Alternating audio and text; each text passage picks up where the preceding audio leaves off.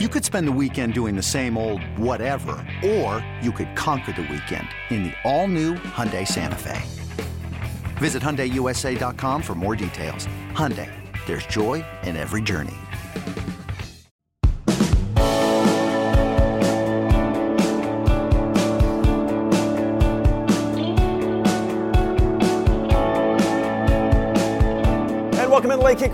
Is Tuesday night, March 22nd, the year of our Lord 2022. You will never guess it, but we're jam-packed tonight. We've got wall-to-wall Q&A. I've grown to love this format. We are high atop, very, very bustling downtown Nashville, Tennessee. And we've got a lot to get to, and we're going across, like I said the other night, the entire spectrum of college football. Cult heroes in this sport, especially ones that never won a national championship. Start thinking now, because I had one that, boom, when you guys asked, just immediately came to mind.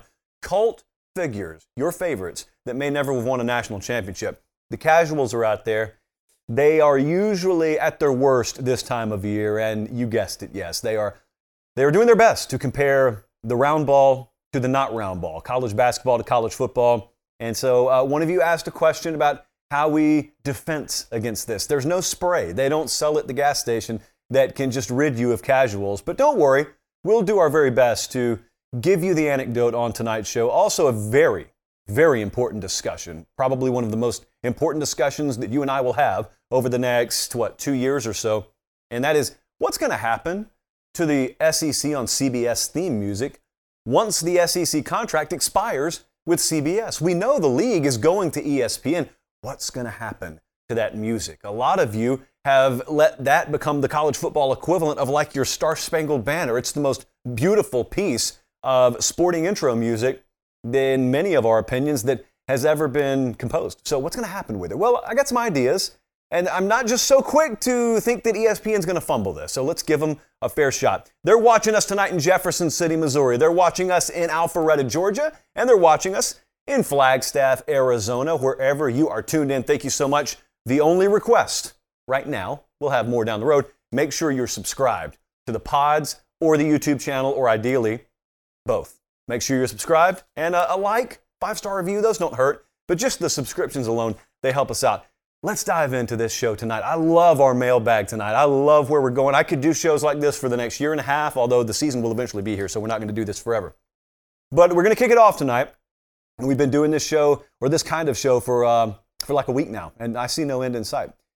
J Tog leads us off. J Tog asked, What is your favorite cult hero in college football? Maybe a guy who didn't win a title or anything, but carried their team for a few years and has a fan base that swears by them. Uh, How about these two names? Denard Robinson and Juice Williams come to mind. So there's some Michigan and some Illinois love. I had one that came to mind immediately, and I, then I tried to think, okay, is there anyone else that compares to this person? I couldn't come up with anyone close to Johnny Manziel. Johnny Manziel, if you looked up college football cult figure in the dictionary, number two there from the Aggies would have his picture in that college football dictionary. They never won a national championship, but his profile grew and grew and grew during that 2012 season. Then they go to Alabama, and of course, once they beat Alabama, he was on everyone's national radar. But you know, if you were betting college football back then, and, and you started to hear about him way before the mainstream college football casuals did, you knew about him. Uh, if you watched A&M, it just a diehard college football already knew about him. But mainstream college football didn't really know Johnny Manziel until that Alabama win. But once that happened, it just blows up. And what I was thinking about when I came to Johnny Manziel is number one, I don't think anyone else touches him. But number two, imagine if I were to take Johnny Manziel. Sometimes we play the little grab claw game. So eh, we go and pick Johnny Manziel up and eh, boom, drop him into 2022. You know what we have today? Three letters that we didn't have back then N I L. Johnny Manziel probably wouldn't even need to hurry up and get to the NFL because he probably would have been making enough in college. Consider what his market value would be worth on the name, image, and likeness front alone, what his market value would be. Not only did he have that big national profile and he was a very polarizing figure, but imagine him playing for Texas A&M. Because Texas A&M, just that Aggie logo alone, and then you combine that with Johnny Manziel, I can't imagine. I mean, he would rewrite the record books for years to come when it came to the NIL game. He would be setting the pace. You would not be talking about Caleb Williams. You'd be talking about Johnny Manziel. So that was the first thing I thought about. But then, if we were to try and get past Johnny Manziel, okay, so I've established that's my slam dunk. That is the cult figure that I think about. Who else do we have? We're looking at guys who were high profile, that may not have won a national championship. And um, I think Tyrann Mathieu is another one. I mean, he had his own nickname. You know, if you're a defensive player and you get your own nickname, Honey Badger, for those unfamiliar, I think that's a pretty big deal. And Tyrann Mathieu's name started to really blow up during that 2011 season, I believe it was especially when LSU beat Bama and then LSU goes on to win the SEC championship. Now they got run in the national championship game, but by then the, the stature of Tyrann Mathieu had already been established and solidified. And I mean, Tyrann Mathieu was getting Heisman love now, and he was a guy on a loaded defense down there, and he stood out. So he's the defensive guy for me. I was talking to Jesse and Colin. They threw Ndamukong Suh out there, yeah, for Nebraska. Ndamukong Suh a guy that I thought was the best player in the country in 2009. How about Michael Vick? You know, if you want to go back 20 some odd years ago, as early 2000s, uh, Michael Vick would be another guy who fits that description. Got Virginia Tech to that national championship level. Uh, didn't win one, but got him to that level. But Mike Vick, you know, I think of any of these guys in the NIL era, and I think of what they would do, and those are the three names. Johnny Manziel first and foremost, but Mike Vick, Tyrann Mathieu, Whew, just for entertainment's sake, I'd love to see what they would do modern day. Good question there, though, to lead us off. Now we've got one that is near and dear to certain staff members' hearts, and I won't name anyone because Director Colin doesn't deserve that. But Eagle is up next, and I assume this KNX stands for Knoxville, and Eagle KNX asks Do you believe that Hendon Hooker, Tennessee quarterback, could be a top three quarterback in the SEC next year? Shame on some of you because you just scoffed. I heard it. I heard it clear as day. Some of you scoffed. Tennessee can't have nice things. Just because that's the way it has been doesn't mean that's the way it always has to be.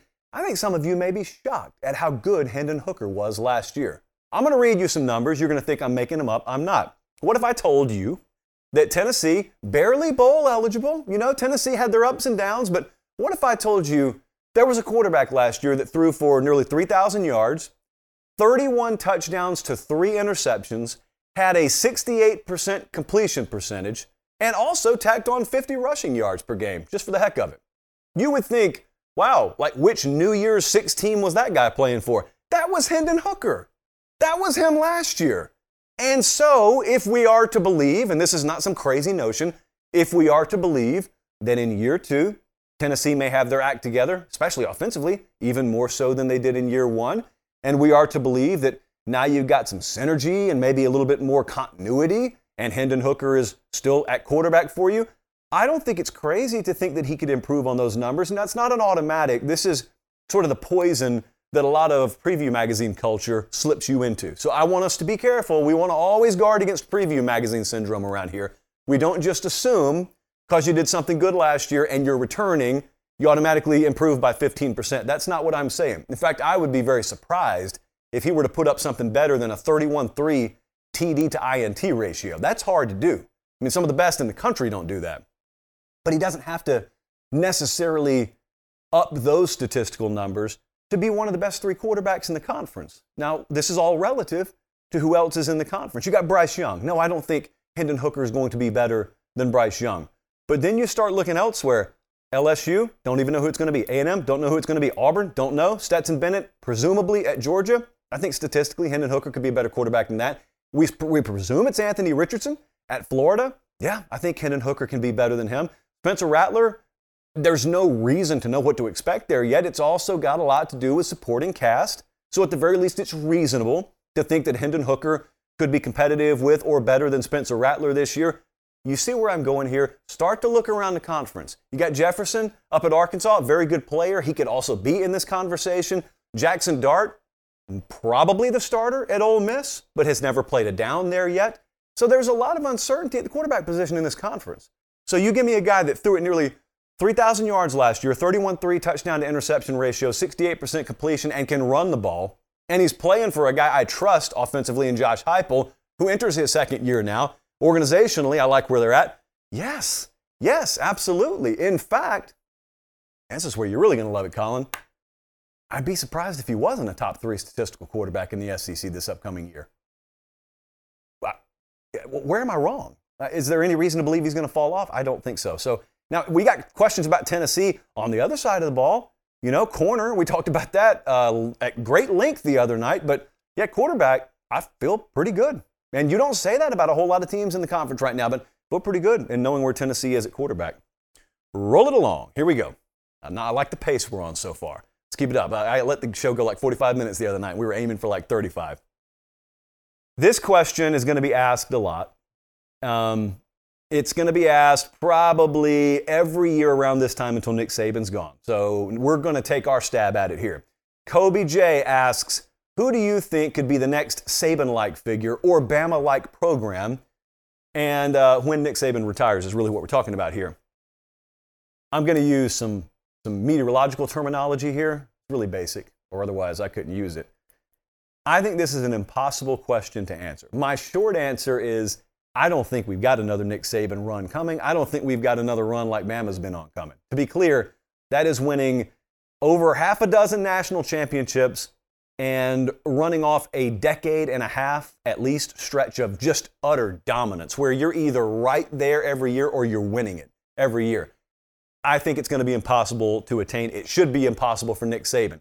But the um, atmospheric science portion of this comes in, and even if we did have that person out there, it would be impossible to predict that because it's impossible to predict a generational occurrence, or it's all but impossible to do it. Because how do we predict things?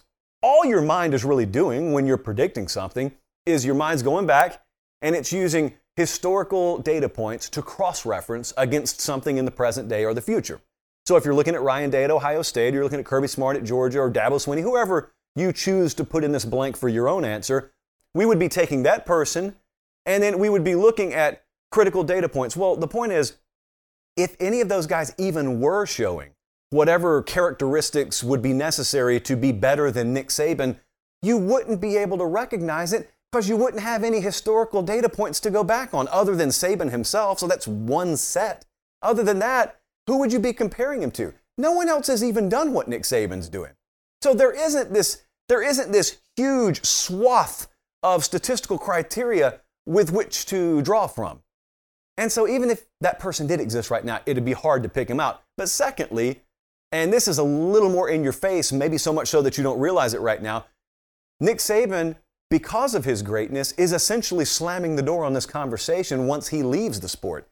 And what I mean by that is when Nick Saban came to Alabama, the sport was ripe for him to take it over. You thought Urban Meyer was in the process of doing it at Florida. It was really Saban who was about to come in and just totally hit the reset button. Whatever you thought constituted greatness in college football, he redefined it for you. Well, here's what else he did. Even though they've managed to remain dominant, when Nick Saban came in the picture, and then over the next 15 some odd years, he raised the standard for everyone. Think about your program. If you're a fan of a major program out there, Think about how different your program is because of Nick Saban. It may not be in the win loss column, but think about how differently you spend. Think about what you used to settle for that you don't settle for anymore. Uh, think about how much more you spend, even when you adjust for college football inflation on staffers. Think about how much bigger your coaching staff is. Think about how much more of an investment you have in things like recruiting budget or facilities or nutrition or strength and conditioning.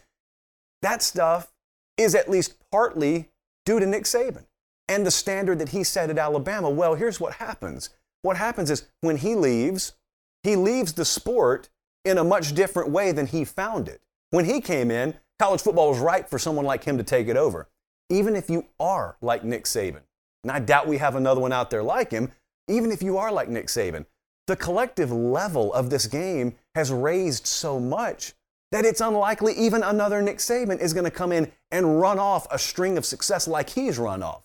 So for those reasons, I don't see it. I, what, what I think we'll see is I think we'll see periods, we'll see windows. You know what USC did in the early 2000s is a smaller microcosm of what Alabama's done for an extended period of time. I think we'll have those. There's no reason to believe, especially when Saban leaves, there's no reason to believe that Lincoln Riley, couldn't run one off at USC or, or Ryan Day at Ohio State or, or You know, who, whoever, Brian Kelly, Jimbo Fisher, Steve Sarkisian, Brent Venables, let me just name every program in America so no one thinks I'm leaving them out. Yes, there'll be windows where someone out there ends up winning two titles in three years or, or, or maybe even three titles in seven years. I just don't think anyone's winning six of them over 15 or some odd years. I don't think we're going to see that. That is really hard to do. Goes without saying. Selling a little or a lot?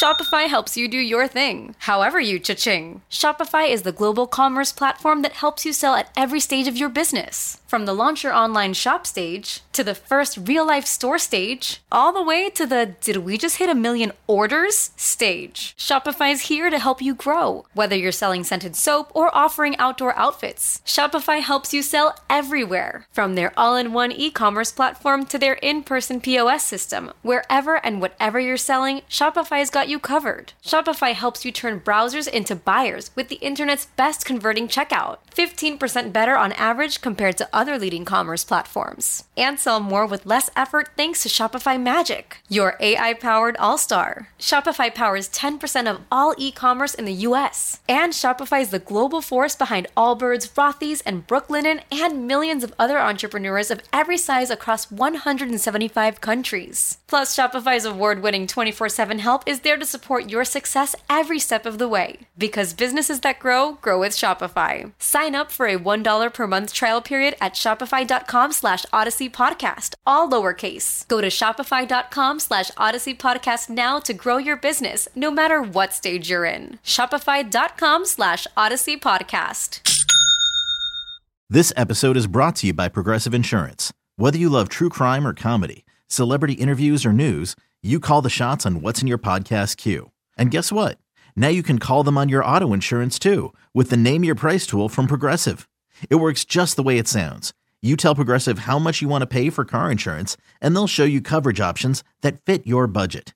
Get your quote today at progressive.com to join the over 28 million drivers who trust Progressive.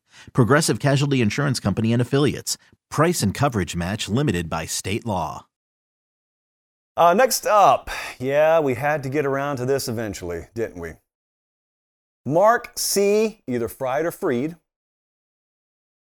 Mark, I'm trying to figure out what I want to call him. Mark, here we go. Colin, here's your endpoint.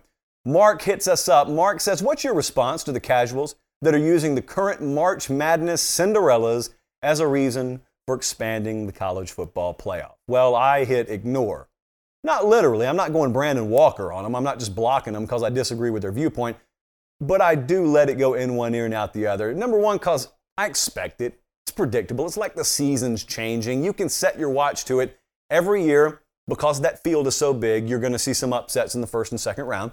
And every year, because of those upsets, somebody is going to run to the nearest Twitter machine and they're going to click, click, click, click, click, send. And when they hit send, something in the form of, we need this in college football, is going to be in front of you. What do you do with it at that point? That's up to you. You can't control them, you can control you, though. Uh, they don't believe it. By it, I mean they don't believe it themselves. When they watch St. Peter's pull the upset over Kentucky in round one of the NCAA tournament and they scream, We need this, or at least we need the opportunity for this in college football. When the casual screams, Look at St. Peter's, look at what they just did against Kentucky, we need the opportunity for that to happen in college football, they don't even believe it.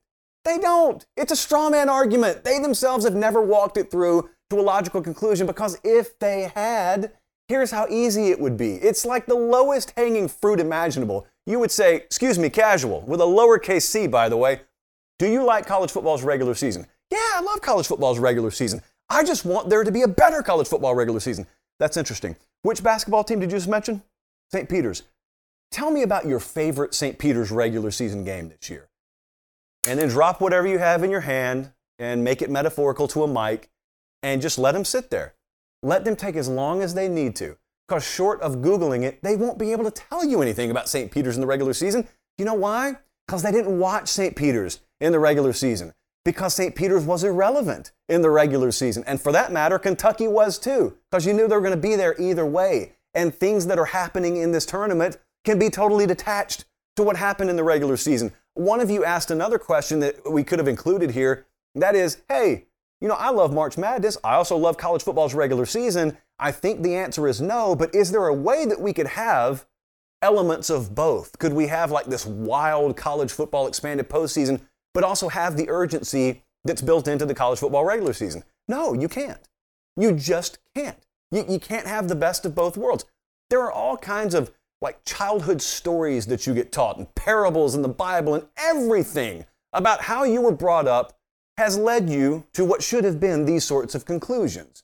You got something great over here, but then something else is great over here in this other yard. Can we blend the two? No. Like I like applesauce, I like peanut butter. If I blend the two, I got something that's really, really nasty. I like March Madness. I've been watching the games just like everyone else has. I love college football's regular season. I watch those games. I attend those games just like everyone else. What I am, at least in this sense, smart enough to understand is this is not apples to apples or applesauce to applesauce. It's just not.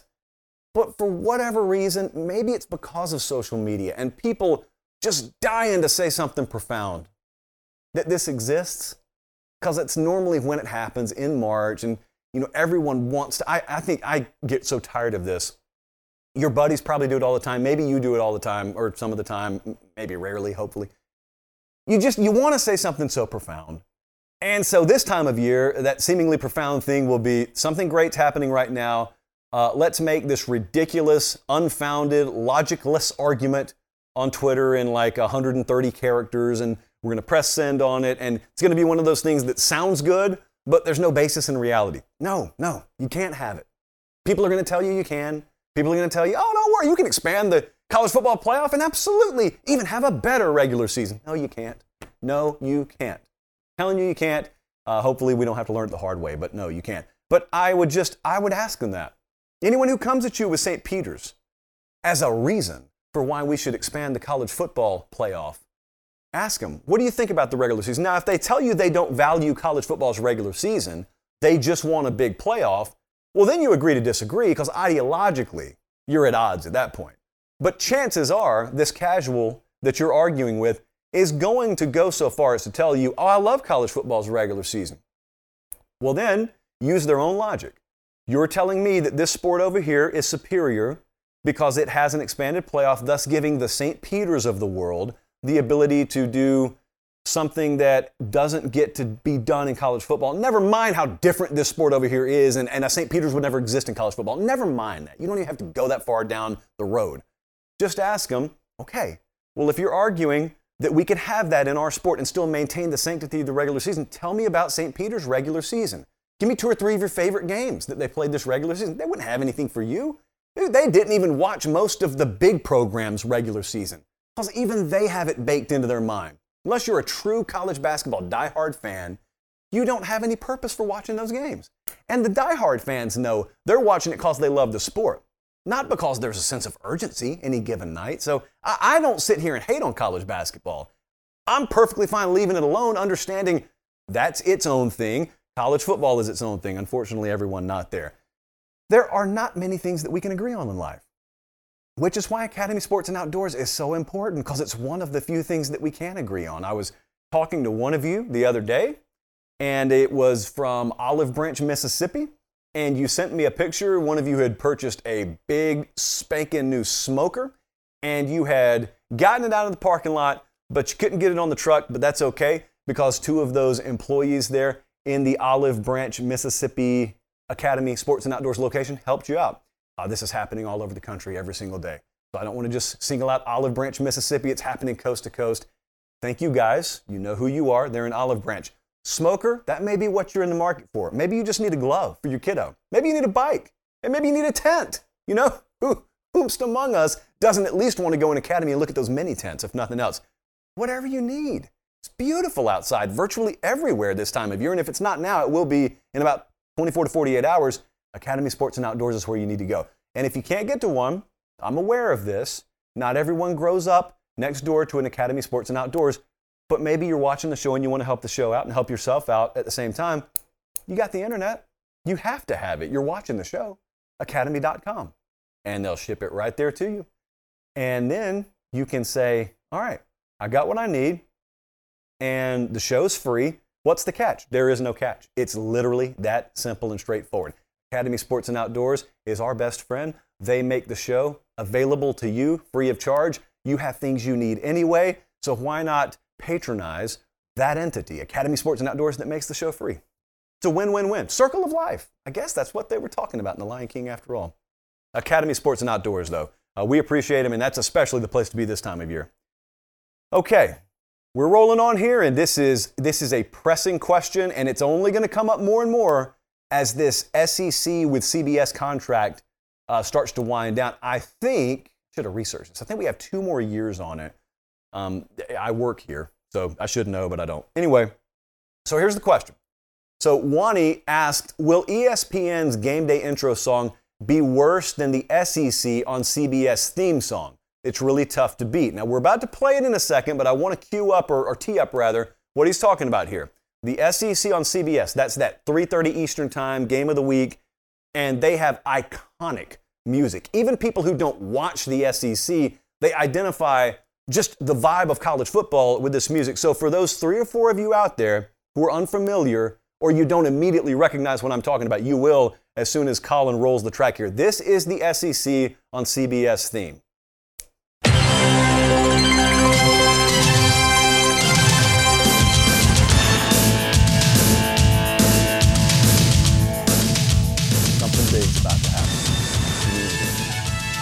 Know it's game time when that music plays. Colin, you don't even have to kill it. Just kind of let it ride for a second. So anyway, this is what accompanies that CBS 330 SEC game. Well, the question here is when this contract is up, where's this music going to go? Now, I read an article, I think like a year ago, and it was basically people at ESPN saying, no, we're not going to license that music. We're not going to buy that music from CBS. And look, yeah, nothing perfect ever actually occurs, so I, I assume that was going to be the case, unfortunately. If you and I were running college football, you know, if I was college football commissioner, I would just executive order that music right over to wherever the SEC is going. And it would be boom, done. Because it would be that easy if I was the commissioner. But where's that music going to be? Well, it's going to be locked in a vault somewhere, apparently. So the question then becomes all right, what is, what is ESPN's SEC on ESPN music going to be? If they don't already just settle for what they have in house. Is it going to be as good? It's hard to beat perfection. But I will say this I've seen some of you talk about this before, and, and Colin and Jesse and I were talking about this the other night out in the office. Have you ever noticed how rarely these networks mess up theme music? I, I love the CBS Major League Baseball theme music from the early 90s because I associate it with my infancy uh, when the Braves first started their run and I was first old enough to even watch a TV. But also, like the MLB on Fox music is great. The SEC on CBS theme music is great. NHL on NBC music is fantastic. The Monday Night Football music is fantastic. These networks routinely nail it. How about Sunday Night Football on NBC? That's great. Like all these theme songs are great. So I say that to say it may be popular right now to say, oh, when the SEC on CBS theme music leaves us, it's going to be the end of an era. Nothing will ever top it. ESPN will fumble the ball fantastically trying to duplicate it. Look, maybe they will, maybe they won't. I'm just saying these networks have gotten pretty good at coming up with theme music. So if there is a new SEC on ESPN or SEC on ABC theme, I wouldn't just automatically discount it and assume it's going to suck water through a garden hose, as we like to say around here. Let's give them a shot. Because outside of when Fox had the BCS contract back in the, what was that, the mid to late 2000s. Outside of that, I've been a big fan, virtually across the board, of the theme music that the, next, that, that the networks have given us. Now, there are other things I'm unhappy with, but let's focus on the positive. So let's give them a chance. That's where I'm I'm gonna bookmark this right now. We're gonna give ESPN a chance. Uh, and then if you elect me as commissioner before that, I'll just executive order this and the SEC on CBS theme music will just travel with wherever the SEC goes. Uh, next up, this is a complicated question here. And I don't exactly consider myself the foremost expert on this, so I asked a lot of you about it. Uh, the question was from CFB Dynasty, and he asked, Why isn't college fantasy football mainstream like NFL fantasy football is? And what I did was I shot right back, said, I got a few thoughts, but what do you think? I got some of your input on this because I don't, I don't play a lot of fantasy. I used to back when fantasy football first became huge, I was hardcore into it. Ironically, as it blew up, I kind of went away from it a little bit. But that's okay because I know most of you play it in some form or fashion, but you probably play NFL fantasy. Uh, there are a few of you who play college fantasy because you've asked me about it and I never have a good answer for you, only because I'm not into it. Well, that's the question here. Why are even diehard college football fans, by and large, not playing college fantasy football? Well, there are a couple answers. Now, the first thing that comes to my mind is one that I'll get to in a second. But I asked you guys, and some of you, like CFB Jared, guy that we frequently go back and forth with, he said, Well, I'll tell you, availability is a big problem. Apparently, and I don't know this, I'm going off your word, there are only a couple of the major services out there that offer college football fantasy, whereas you can get it across the board with NFL. Then a couple more of you mentioned something that I think is directly tied to this, and that is NFL is a lot more player driven than college football is. College football is brand driven. When you watch a major college football game and you see Michigan State playing, you may or may not know who Kenneth Walker is, but you know the Michigan State Spartan logo. You know, you know the Virginia Tech Hokie logo. And so when you tune into these games, the players are only ever there three or four years, and then it just constantly rotates through. So a lot of the casual college football audience out there, which you would need to make fantasy huge, they don't know those rosters inside and out uh, like they do in the NFL, at least. And secondly, it's even if they did, yeah, I, I don't really care how long the players are there. College football is always going to be a whole lot more about team than about player, whereas NFL is absolutely about player. Uh, that's why I think the draft, even proportionally, is bigger than National Signing Day is, and also free agency is disproportionately followed a lot more than recruiting in the transfer portal is. People just care a lot more about the individuals, whereas they care a lot more about the teams in college football. Then there's the third aspect. I don't think people trust the unbalanced nature of college football.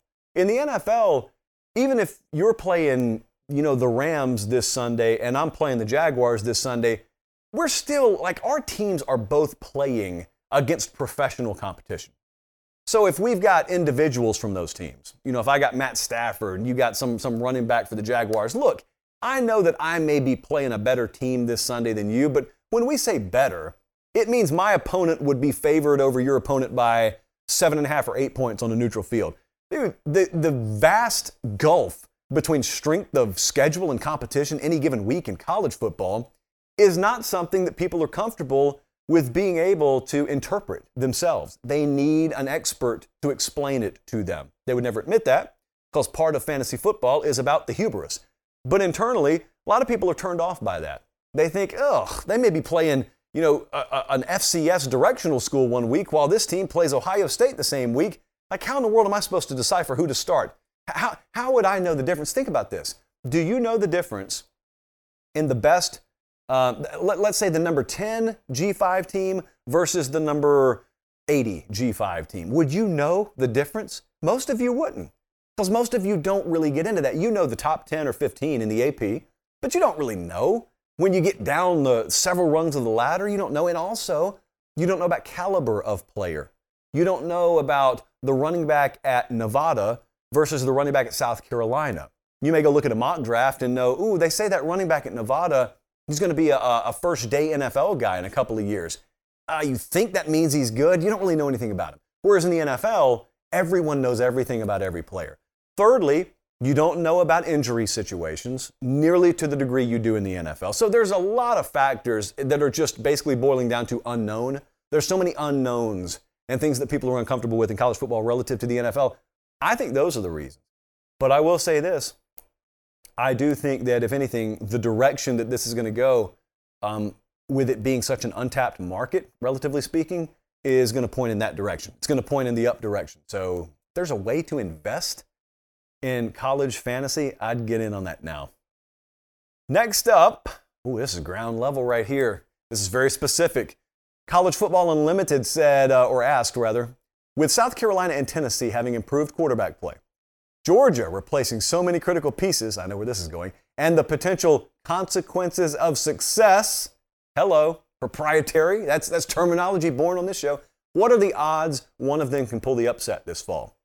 early at Williams-Brice Stadium and after Florida, not the most favorable spots for Georgia. So what College Football Unlimited means here is uh, he's looking at the schedule.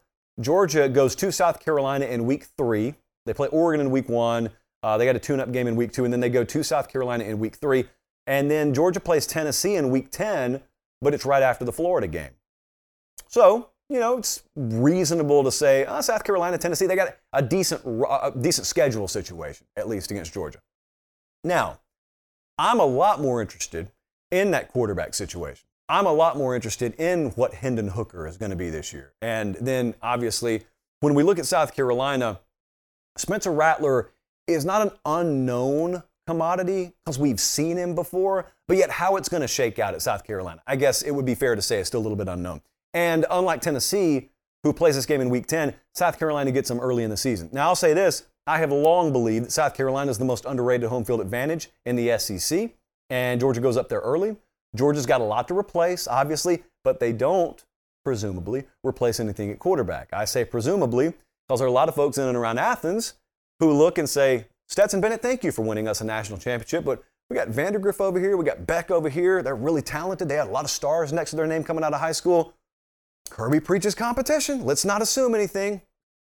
Well, I'm gonna I'm gonna mildly assume that Stetson Bennett's gonna be the starter there.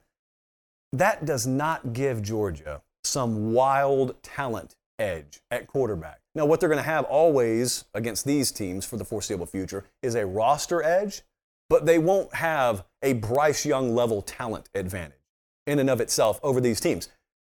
Then you talk about the consequences of success.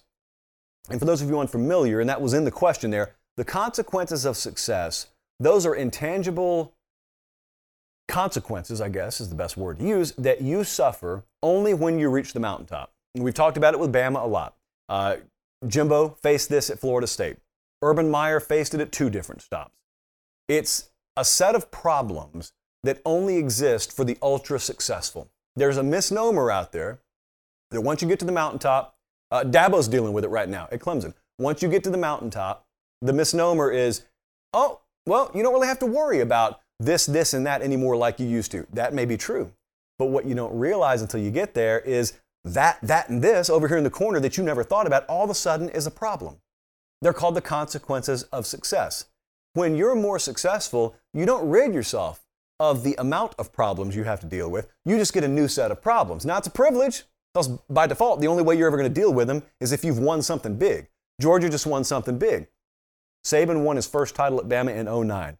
His worst season followed in 2010. They lost three games.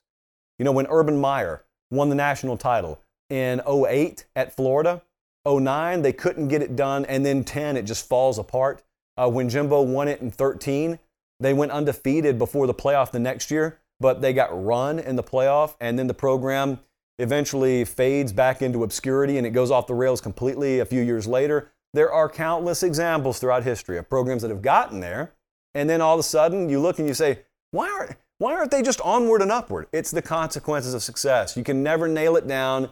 It's not like you have the skill to say, that's going to cost them in this game. But what you could do is you could go into 2022 and then look up, and all, all of a sudden, Georgia's not even playing in Atlanta. And you're, you're saying to yourself, just like you did with Clemson last year, this looked like the most workable roster or workable schedule imaginable. How is Clemson not even in Charlotte? Maybe you say that about Georgia this year. Maybe, maybe they lose two or three regular season games, and you're asking yourself, how is this possible? Do you remember how easy this path looked back in September? Yeah, crazier things have happened. So if that happens, my point is, could it be that week three date against South Carolina? Yeah, it could. Could it be that week 10 against Tennessee? Yeah, absolutely it could. Because everyone's gunning for him now. Now, that's not different than any other year, but everyone's gunning for him now, and you got the whole consequences of success element in play. Now, here's the thing about it I know a bunch of Georgia fans are watching. You never believe it could happen until it happens. So I mention this stuff, even if it's theoretical. A lot of you guys are going to get bent out of shape. Someone's going to run over to the dog's 24 7 message board, because I know you guys, and you're going to say, you know, um, he predicted us to lose to either Tennessee or South Carolina. No, I didn't. I just said crazy things aren't out of the realm of possibility. I'm doing that, doing that Italian emoji thing it's not out of the realm of possibility this year, is all I'm saying. So if it were to happen, short of an obvious candidate like Florida, yeah, th- those would be two prime candidates to pull upsets this year. I am not ready here in March to predict that, though. What I am ready to do is thank you guys for being tuned in tonight. And also, I want to ask you to do something as we head out here. Very simple, but it helps us greatly. Subscribe to the podcast Spotify, Apple, Google, wherever you're listening. Just subscribe and subscribe to the YouTube channel. That's it.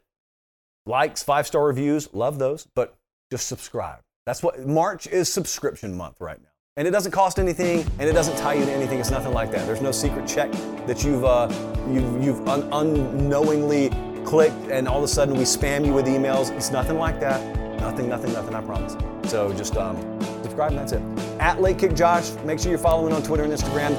Until next time, for producer Jesse, for director Colin, I'm Josh Pate. Thank you guys so much. Have a great rest of your evening and God bless.